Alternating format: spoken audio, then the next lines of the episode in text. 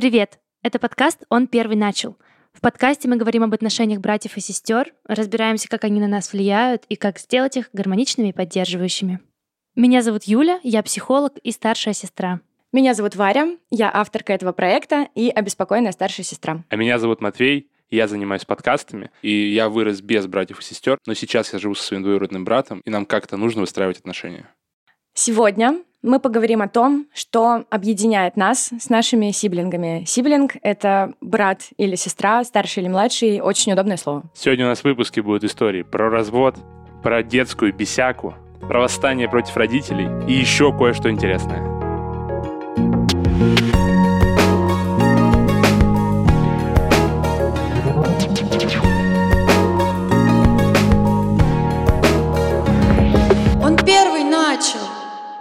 прошлом наш выпуск мы обсуждали очень болезненные истории, а в этот раз мы решили поговорить, что вообще хорошего есть в наших отношениях с сиблингами. Вообще часто бывает ощущение, что э, у нас с нашими братьями и сестрами нет ничего особо хорошего и ничего особо общего. И что начало отношений появляется только сейчас, когда вот вы задумались о том, как улучшить отношения, когда вы стали слушать этот подкаст, и вот только сейчас что-то начинается. Но на самом деле как мы выяснили, пока брали интервью у самых разных людей, у которых есть сиблинги, это не всегда так. Точнее, это вообще не так. Потому что на самом деле между вами точно что-то общее, всегда было и до сих пор есть. И как раз вот это общее мы сегодня будем исследовать. Важно отметить, что отношения — это игра в долгую. И Особенно это касается отношений с сиблингами, потому что они строились в течение всей вашей жизни постепенно, и каждый кирпичик в этих отношениях, каждое некоторое совместное действие, что-то общее, общее пересечение, все это важно. Обсуждать, как всегда, мы это будем, используя истории наших гостей. И начнем мы с того, что, наверное, было у каждого сиблингов в его детстве, каких-то таких общих движух. И история нам расскажут двое наших гостей. Первый — это Полина, она средняя сестра. И второй наш гость — это Нильс, он старший брат. У нас у всех были такие моменты, когда мы там дружили все вместе втроем, или когда мы воспринимали друг друга как друзей. А, я помню, что у нас с младшим братом, например, были очень идиотские прятки, типа, спрячься за пять секунд, и, ну, получалось, что ты не успеваешь спрятаться, и он там, типа, бежит, добегает до середины комнаты, я его нашла, дальше прячусь я, там, добегаю до шкафа, он меня сразу находит, и как-то это все очень дико весело воспринималось. У нас э, были жесткие контры, у нас там были периоды безразличия друг к другу, мы все очень жестко отстаивали свои личные границы, но друзьями мы иногда были. Может быть, даже не иногда, может быть, мы часто были хорошими друзьями, я честно не помню. А еще в детстве мы зачем-то ловили на кухне мух банками. Я вообще не знаю, зачем, но было весело. И мы соревновались, кто больше мух поймает. И у нас было ощущение, будто бы мы делаем какое-то благое дело, типа избавляем кухню от мух. Э, мы с Сережей супер много времени проводили, значит, за постройкой всяких э, шалашиков дома, ползание по шведской стенке и всего остального. То есть мы прям постоянно что-то строили, какие-то трамплины для машин, какие-то замки, какие-то, значит, форты и так далее. Постоянно где-то, пол... мы, мне кажется, 90% времени ползали на полу. И у нас было просто миллион каких-то дурацких игр с какими-то ужасно глупыми названиями. Если я сейчас вспомню, я скажу что-нибудь, потому что Сережа, его способность к придумыванию всяких новых дурацких смешных слов, она была просто, я не знаю, он постоянно что-то придумал. Мы постоянно играли в мяч, я помню, что как он отскакивает от стены, и было, значит, две задачи, либо увернуться от него, либо надо было его поймать.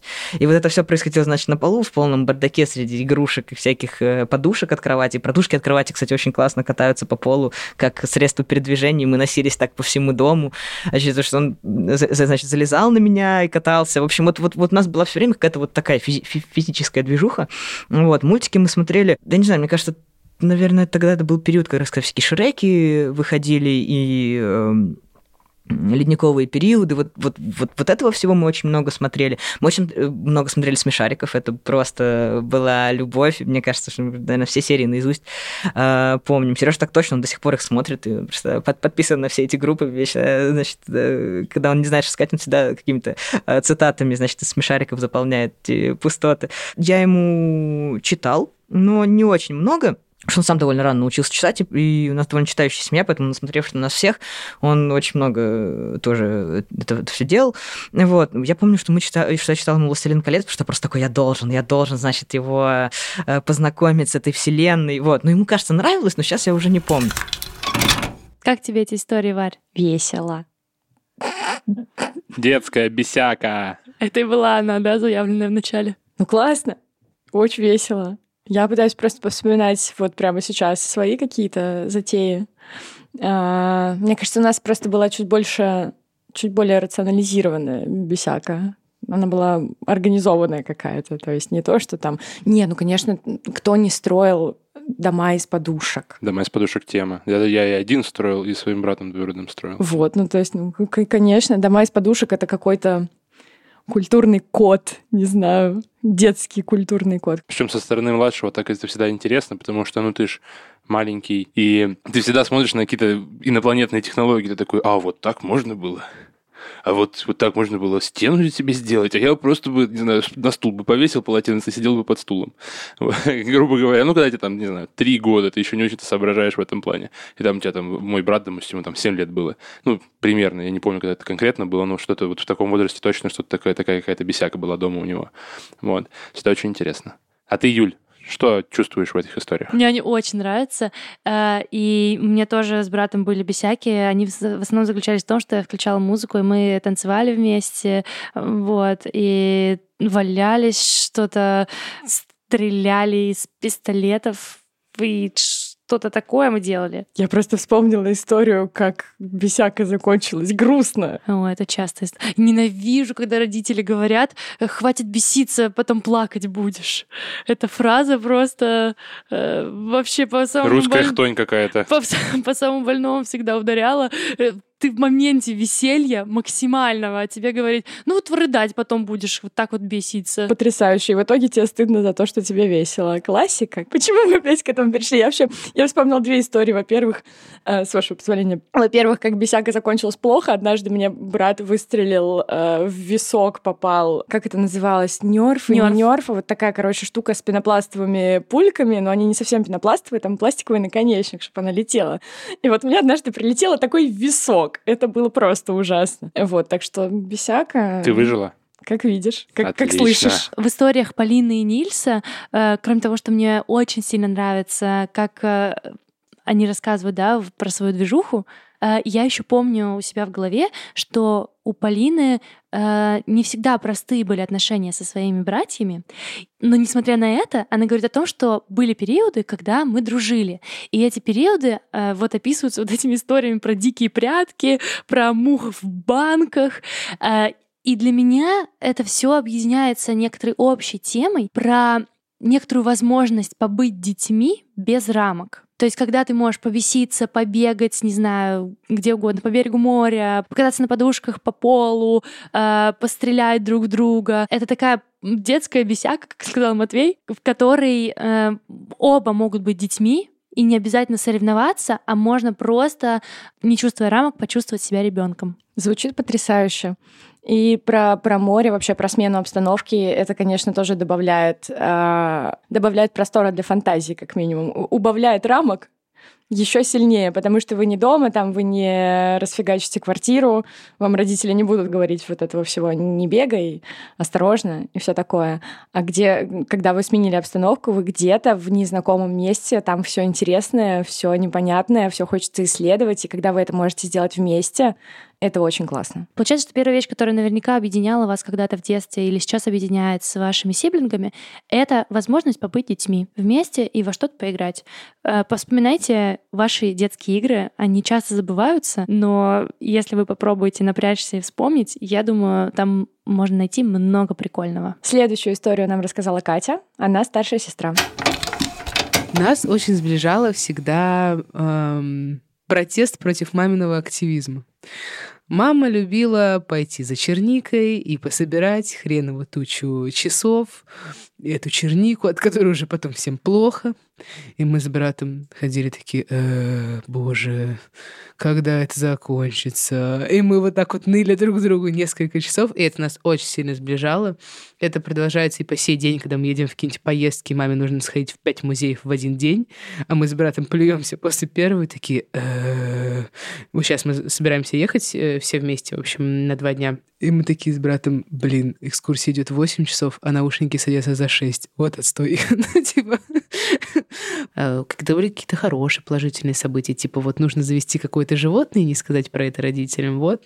Ну, не знаю, например, э, я там хотела завести какого-нибудь крысенка. Вот. И я, значит, иду в зоомагазин, значит, все приглядела, звоню брату, он идет ко мне, типа, мы вместе смотрим, выбираем, родителям ничего не говорим, приносим, потом уже такие, типа, «Э, вот, пожалуйста, вот вам делать с этим, что хотите. Ну все, и родителям нужно просто уже мириться с этой данностью. Также и с татуировками. Вот, у меня есть три татуировки, у меня у брата больше, пять или шесть, у него вообще пол рукава забит. И тоже это было всегда такое, типа, не говори маме. И для него это принципиальный какой-то вопрос. Э, типа, не говори маме, это между нами. И вот сейчас, мне кажется, мы научились действительно не говорить маме, не говорить папе, оставлять это между нами. Ну, набил татуировку, набил. Ну, ну, хочет, пусть делает. Вот это вот некое такое э, сакральное, братско-сестринское э, не говорить родителям, мне кажется, оно тоже очень сильно сближает.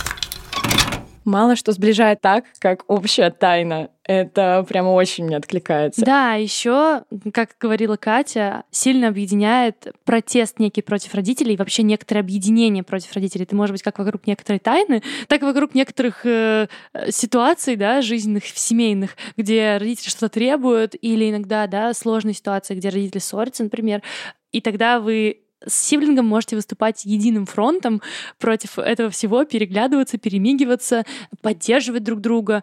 И, ну, в общем, это некоторое объединение против родителей, и это точно то, что сближает и дает пространство для ну, построения каких-то своих секретиков, отношений, мнений э, общих. Это точно, потому что когда я вспоминала какие-то самые объединявшие нас с братом в детстве моменты, у нас как раз был очень классный момент единения. А, я очень хотела проколоть уши. И я требовала, я прямо ходила, нудела маме, хочу проколоть уши, мама. Мама говорила, нет, нельзя, и все такое. И в один момент мы с братом устроили дома митинг. Мы нарисовали плакаты «Проколоть Варе уши». И мы ходили по квартире и вдвоем, он еще совсем, я не знаю, мне, мне кажется, ему было года три, мне, соответственно, десять. И вот мы ходили с транспарантами по квартире и скандировали «Проколоть уши! Проколоть уши!» Это было потрясающе просто. Варя, Варя, это сработало? Да. Потрясающе. Н- не прямо сразу. Уши я проколола в 13. Но процесс так или иначе был запущен, да. Еще от наших гостей мы слышали истории, когда происходило объединение против э, довольно жесткого родителя, который выставлял некоторые свои рамки поведения в доме. И наша гостья рассказывала нам, что когда ее отчим уезжал, у них с братом происходила некоторая связь, они могли беситься тоже, опять же, это возвращение к бесяке, это пересечение такое некоторых наших первых двух пунктов. Они могли дома беситься, они могли есть там чипсы, пить колу, чувствовали себя свободными и вместе. И их это очень э, сильно сближало. В общем, объединение против родителей правда сближает, и я уже упомянула, что бывают моменты, когда, например, родители ссорятся, а э, детям приходится сидеть в соседней комнате и как-то это переживать совместно. И круто, когда это переживается совместно, потому что есть сильная поддержка. И как раз про поддержку наша следующая история от Леры. У Леры есть младшая сестра. Я, когда разводилась, это был прям очень странный, плохой период, и я думала, что сейчас от меня отвернется еще и вся семья, ну, какой-то иррациональный страх. Но вместо этого моя сестра, во-первых, начала кидать мне всякие дурацкие песни про любовь, типа корейских девочек, которые там поют «Ты самая горячая, а все мужики идут лесом», и песни Ольги Бузовой. И, честно говоря, это лучшее, что, что она могла сделать. Она как-то подошла, просто дала мне свой наушник, и мы с ее телефона слушали музыку. Учитывая, что моя сестра очень оберегает личные вещи вообще в целом, дать свой наушник — это, я не знаю, как поделиться последней футболкой. Это что-то вау. И она такая, вообще не парься, все будет хорошо, э, этот человек был тебя недостоин, и ты королева, все будет хорошо. И на базе этого там уже пошло, мы там начали смотреть фильмы, там есть вместе еду, как-то общаться на тему друзей. В общем-то, вышли на уровень взаимопонимания, на котором сейчас. Я всегда хотела общаться с, с сестрой, потому что у меня было некоторое количество знакомых, у которых есть братья и сестры, с которыми они прям лучшие друзья, там перекидываются мемами и все прочее, а у меня такого не было.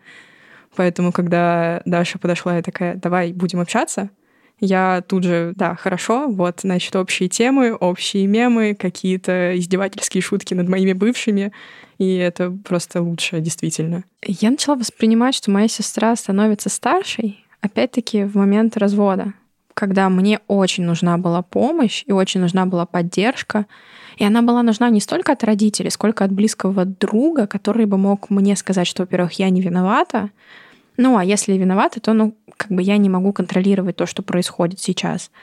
И вот тогда она какое-то шефство взяла, меня повела по нужному пути, потому что я могла бы убиваться годами, а в итоге нет, ты красотка, все, слушай Молю Бузову, идем к светлому будущему. Угу. Ну и как тут не послушаешь? Не знаю, меня мой брат не поддерживал во время расставания, было только хуже. Сочувствую тебе. Ну да, ну там свои приколы были, свои аспекты. К брату приехала девушка, а меня бросила девушка. Ему было, естественно, не для того, что меня бросила девушка, ему у него был фокус внимания там, где у него приехала девушка. В целом я на него не расстраиваюсь, но тогда мне хотелось несколько раз его ударить. Но я этого не сделал. Это про моменты разъединения. Я поссорился с ним через три месяца. А как сейчас дела? Да, ну, мы видимся иногда общались сегодня. Вот. э, Ну, мы редко пересекаемся дома, потому что он работает, то я работаю, то там еще что-то. И мы вот сегодня чуть пообщались, было приятно. Ну да, это скорее про разъединяющую штуку, когда ожидаешь поддержки, а не получаешь ее. Но клево, что вот Лера в истории получила поддержку от своей младшей сестры, которая пришла, увидела, что Лере сложно, и предложила им предложила ей поддержку на максимально своем особенном языке. Ну, то есть поддержать же можно очень по-разному. Не знаю, обнять, сказать слова, взять за руку, сводить куда-нибудь, э, включить фильм, купить еды. А она именно принесла ей музыку. И вот этот момент про то, что ты поддерживаешь человека так, как на том языке, на котором ты понимаешь, как оказывать поддержку, это, конечно, очень круто. И здорово, что на этом фоне у них э, развелось общение как раз. Это то, э, что общее, то, что сблизило. Мне в этой истории очень нравится, что младшая сама сделала шаг, когда увидела, что старший плохо. И это прям очень-очень мне откликается. Да, в общем, поддержка в трудные моменты, она сближает вообще и в дружбе, и в семейных отношениях. И на самом деле, э, если говорить именно про семью, про сиблингов, то таким важным моментом поддержки может оказаться момент, если умирает кто-то из близких родственников. Причем важно, чтобы этот родственник э, был близок обоим сиблингам. И тогда, если сиблинги находят в себе силы как-то друг друга поддержать в этот момент, э, пережить горе вместе, то это может стать реальной почвой для построения отношений и взаимодействия. Как бы больно это не было, вот эта боль, она сближает людей э, тем, что они могут быть друг для друга в этом опорой, чем-то делиться. Э, Несколько наших гостей рассказывали истории про то, э, как, например, умерла бабушка, и они до сих пор с сиблингами вспоминают ее какие-то ее фишки, и это для них некоторый важный ритуал проживания вот этого горя. Ну, чуть-чуть откликается. Мы с моим двоюродным братом не часто обсуждаем нашего дедушку, который умер. Но в те моменты, когда мы обсуждаем, ну, типа, я ну, мало с кем о нем могу поговорить в целом. И когда ты просто такой, типа, что-то какие-то детали палочку вкинул, ты такой, а, вот оно где тепло, вот оно где приятно, вот оно где, вот оно где хранится вот это тепло приятное к дедушке. Вот, в других людях, которые тоже его помнят. Кстати, да, и это вот такой большой нерешенный вопрос у меня с моими сиблингами, потому что ни смерть бабушки, ни смерть дедушки мы с ними особо не обсуждали. То есть каждый это проживает как-то внутри себя. И пока что я не нашла в себе сил как-то это все поднять и, и вместе проработать и обсудить. А, Хотя я знаю, что совершенно точно и у брата это болит, и у меня болит однозначно. Э, Сестра младшая меньше общалась с бабушкой и дедушкой, она меньше их застала, но я думаю, у нее тоже есть такой момент. И вот как это решать, я пока вообще не представляю. Ну, решиться на такой разговор, это правда трудно. Э, Круто, Матвей, ты сказал, что э, сиблинги, ну или в твоем случае двоюродный брат, это тот человек, который точно знает, как это, и он на сто процентов э, может разделить. Потому что он точно понимает, что это был за человек, э, какой он был и как это было быть с ним в одной семейной системе.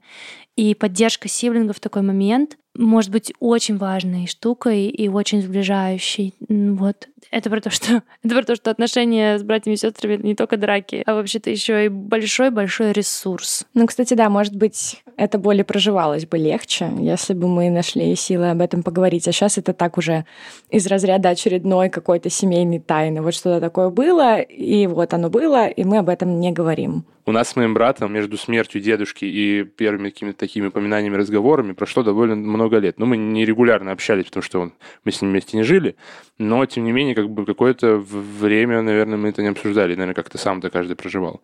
Но так как ты знаешь, что это можно прожить вместе, ты можешь это использовать. Ребята, у меня только один вопрос. Почему мы решили сделать этот выпуск легким и заряжающим и стали говорить про смерть? Ой. Но мы же русские люди. На самом деле, я сама могу ответить на этот вопрос, ну, потому что смерть — это часть жизни. И поехали дальше. Следующую историю нам расскажет Саша. Он средний брат и будет рассказывать про взаимодействие со своим старшим братом. Ну, я помню, что он пришел вот из армии. Я по нему даже скучал, и он мне несколько раз, я помню, звонил оттуда. И я был очень рад этим звонкам. Мы с ним там минут по 10-15 что-то говорили, и он пришел, и как-то мы стали больше пересекаться, он меня брал э, помогать часто ему с ремонтом машины. Мне очень нравилось всегда с ним что-то делать, я учился чему-то. Я понимал, что мне, в принципе, нравится крутить гайки, хотя считал всегда этой работой, так скажем, низшего класса, и таким никогда бы не хотел заниматься. Сейчас я работаю сантехником. Я вот вспоминал это часто, анализировал, что мне нравилось. Вот ковыряться вместе с братом. Он меня хвалил, и я этим очень гордился. То есть приходили его друзья, он говорит, прикинь, с Саньком коробку вместе вдвоем поставили, коробку передач. Вот это мужик. Они такие, да, Саня раз. И я стоял, просто обтекал от счастья. Господи, спасибо, ребята, что вы меня так цените. Обожаю, как Саша рассказывает свои истории. Вообще, эта история, конечно, про наставничество, про то, что, про то, что во время обучения чему-то возникает некоторая связь, некоторые рамки общения, некоторое какое-то там свое понимание, свои какие-то, ну, тоже какие-то мелкие фишечки, какой-то, какая-то незримая вещь. Я уже рассказывал историю про то, как я учил брата играть на гитаре, грубо говоря, участвовал в его обучении, не то чтобы прям конкретно учил. Но это вот тоже такой какой-то был момент, где вот образуется что-то такое незримое, какой-то connection, какое-то что-то что очень приятное. И еще, конечно, в истории Саши э, вот важно, что его брат немножко рассказал при своих друзьях про то, что вот у меня такой брат починил, ну, по словам Саши, конечно, это такой брат у меня починил. Вот, вообще, золотой мальчик. Ну, то есть это, естественно, тоже приятно. Если приятно, когда там тебя ценят, брат какой-то какой-то дает чувство объединения, тоже какой-то там какие-то приятные эмоции, связанные с сиблингом. Вообще круто, когда сиблинг берет тебя в свое дело. Неважно, на самом деле, старший это или младший, но когда тебя приглашают в свое какое-то занятие, и тебе классно в целом проводить время э, и как-то прислушиваться, наблюдать или помогать, то это точно то, что объединяет. Это про то самое здоровое наставничество, про которое мы говорили в первом нашем выпуске. На этой почве появляется общее, совместное, классное. А еще это про преодоление данности младшего, когда можно э, подключив его к какому-то занятию, и еще и похвалив, и еще и похвалив не один на один, а перед э, друзьями своими, э, дать ему почувствовать себя компетентным в чем-то. Я думаю, Саньку было очень приятно. И он сам рассказывает эту историю как что-то очень приятное. Да там даже в голосе его, он, он, он даже когда рассказывает, он так довольно звучит. Прелесть. Еще одним таким аспектом наставничества может быть ситуация довольно типичная, знакомая очень многим сиблингам, я думаю, когда компьютер у вас всего один, а интереса направленного к компьютеру целых два, твой и твоего сиблинга. И когда один из них сидит и смотрит, как что-то делает другое. Мы так с братом двоюродным и много игр проходили, сидели с ним ВКонтакте, когда ВКонтакте только появился, там, ну, особо делать было нечего, сидишь на страницах на чьих-то и обсуждаешь их. И, ну, так проведено было в целом, я думаю, у многих большое количество часов, потому что это такой э, определенный аспект жизни. У нас в первом выпуске была история про то, как младшая наблюдала за тем, как старшая работает в фотошопе. И вообще много из наших гостей, да, рассказывали нам о том, как они смотрели, как э, там старший, например, во что-то играет. И, и даже прыгали вокруг с поддерживающими плакатами. Типа, ты выиграешь, такое тоже было. Короче, да, это тоже такой сближающий момент. А следующую историю нам рассказал Петя. У него есть младшая сестра. У меня есть одноклассник. Раньше мы с ним очень классно общались. Его тоже зовут Петя. И он музыкант, он сам записывал э, треки. И например, мои голосовые сообщения смешные вставляет в эти треки и делает прикольную смешную мелодию. Потом к этому подключилась моя сестра, и у нас было как бы такое, так сказать, э, трио, то, что он музыкант, а мы оба солисты. У меня был псевдоним Петра Бьянка, у сестры был псевдоним Бьянка Беленькая. И как бы мы записывали очень клевые треки, и я знакомил свою сестру со своими друзьями. Были такие истории, что она могла спокойно общаться вот с моими одноклассниками, с моими друзьями вне школы, а, потому что, опять же, ощущал, что она выглядит, ну, ведет себя старше э, своих лет. То, что моя сестра классно размышляет, и она мыслящий человек, я прям это чувствую. Эта история чуть похожа на предыдущую, но все-таки есть отличие. Отличие в том, что здесь сиблинги на равных. Несмотря на разницу в возрасте, старший брат приглашает свою младшую сестру э, в затею, при этом она не наблюдатель в ней, она не учится чему-то, а она участвует как полноценный участник, полноценно общается с друзьями, полноценно принимает участие в музыкальном трио как солистка. Э, и ну, это прям самые крутые моменты, когда вы можете быть на равных, одинаково компетентны, одинаково э, сильны, круты и что-то делаете круто вместе. Мне очень откликается история вот с их э, никнеймами.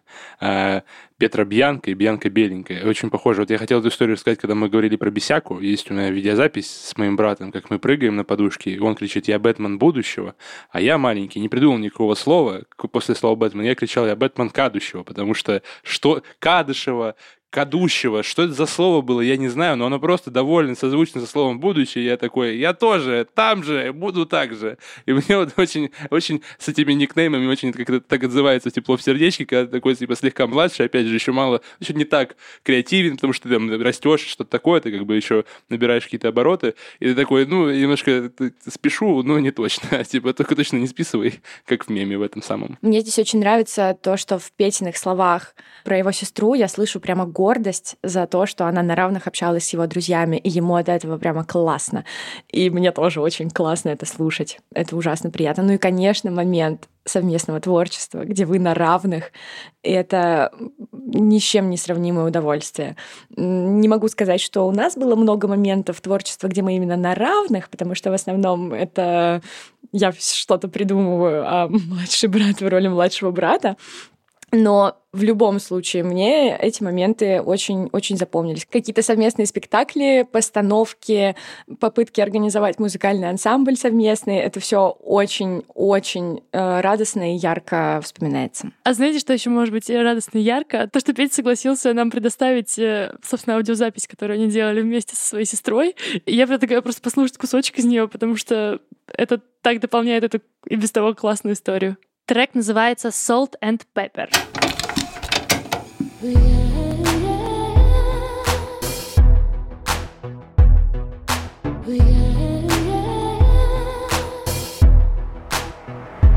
Ассирина сумажу по столице.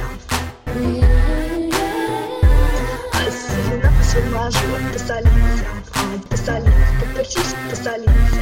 Ассирина сумажу по столице. Сумажу по столице, по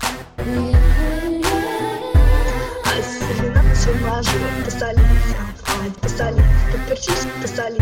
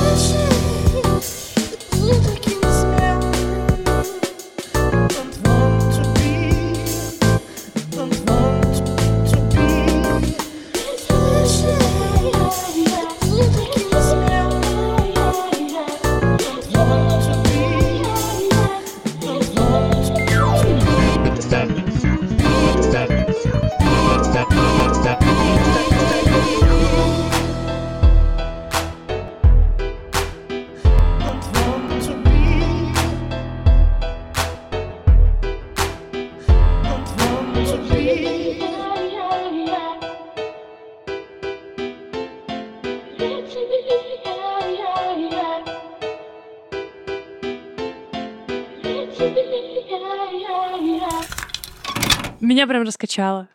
Очень классно. Мило.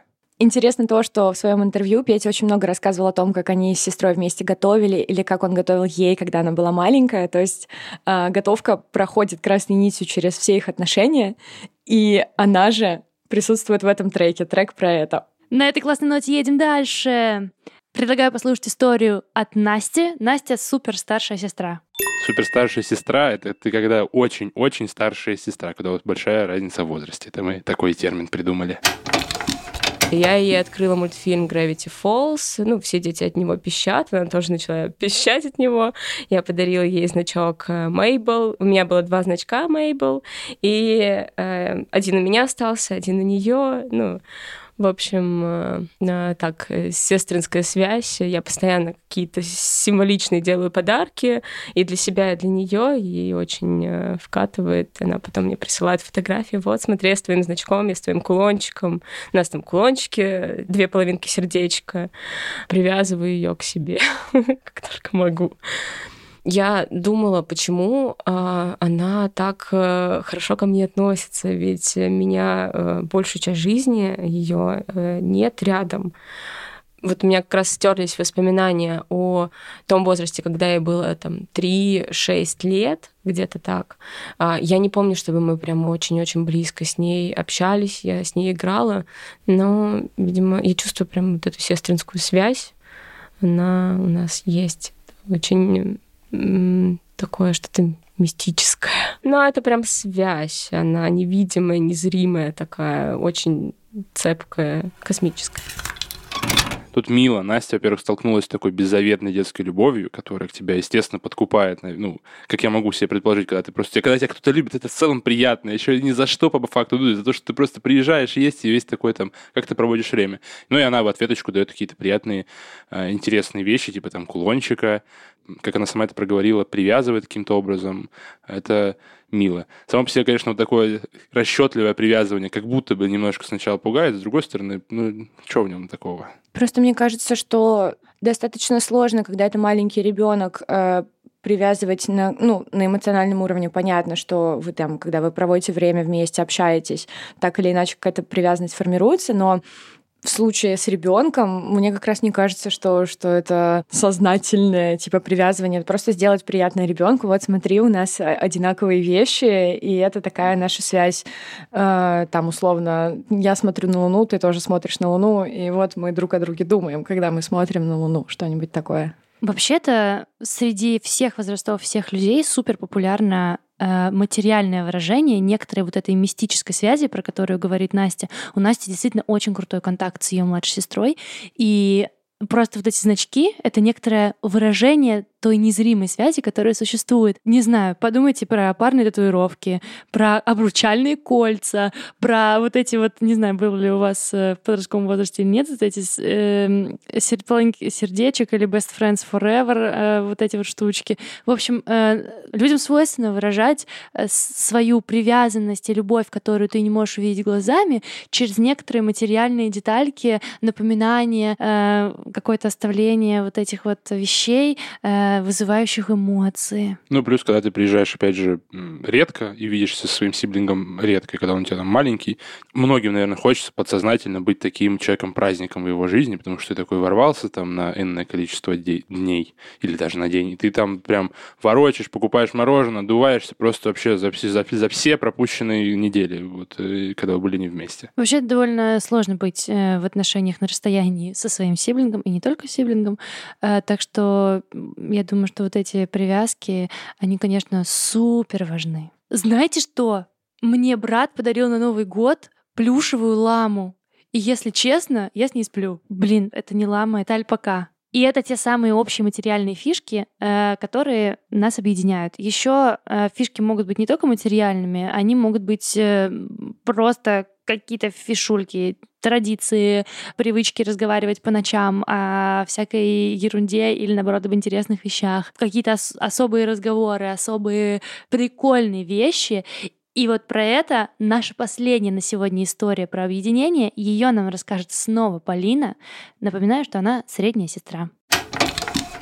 У нас у всех троих очень жесткий юмор, и мы его прямо по полной проявляем друг на друге. Например, мы сколько себя помним, выясняем, кто же из нас троих все-таки приемный. Не знаю, нас это очень дико прикалывает. Например, когда мама накричала на кого-то из троих, э, третий, на которого наорали, стоит с таким лицом, типа, блин, приемный, кажется, я.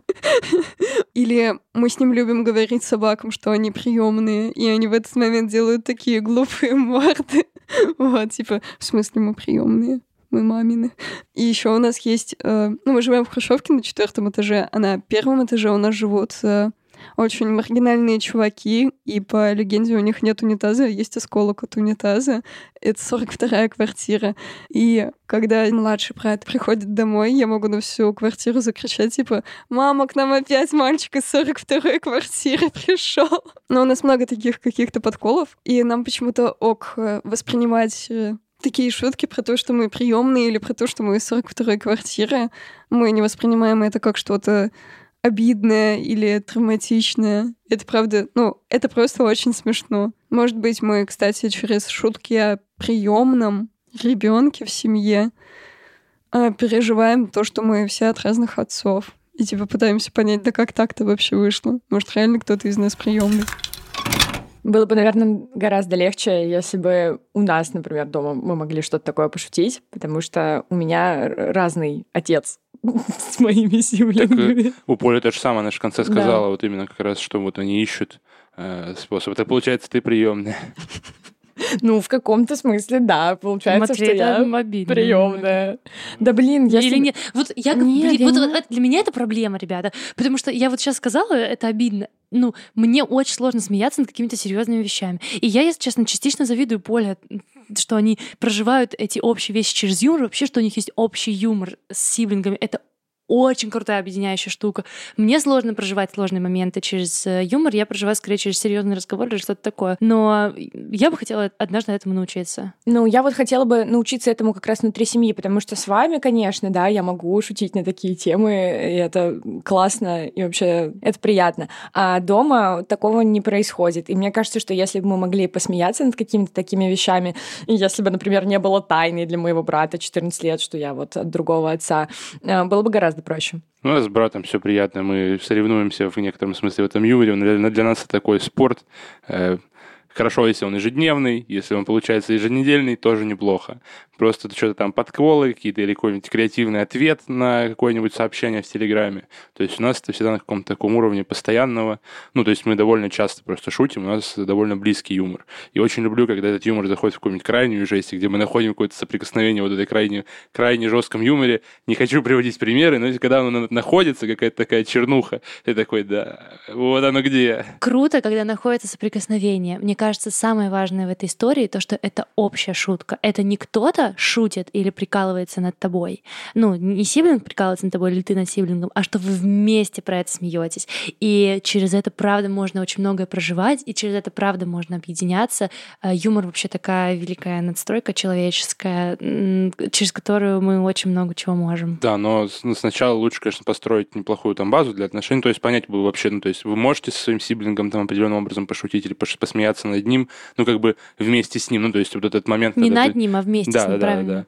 Да, да. И, ну, сначала нужно проверить, поэтому мы, наверное, говорим об этом в конце эпизода, потому что это ну, такое прикольная мишура для отношений, но база строится немножко вообще в другом, в общих впечатлениях. Мы это обсуждали весь выпуск. Да, но классно, когда эта надстройка есть и когда вы так можете. Ну что, давайте подводить итоги. А, получилось целых семь пунктов, которые нас с сиблингами объединяют.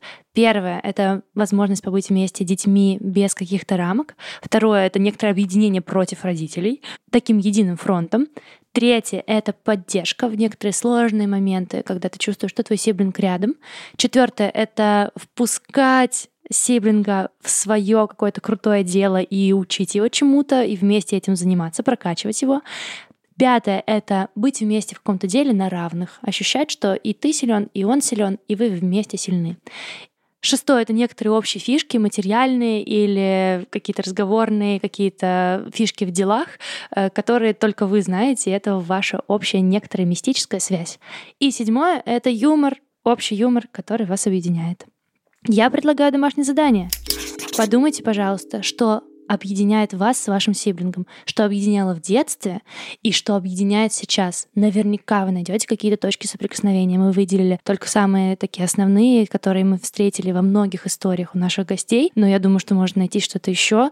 Расскажите в комментариях. Что вас объединяет? Оставляйте комментарии где угодно. На Кастбоксе, если вы нас слушаете на Кастбоксе, а, в Инстаграме, в ВКонтакте. Пишите нам э, в личные сообщения в нашу страницу в Инстаграме. Мы тоже там это прочитаем, если вы вдруг не хотите это полить перед всеми.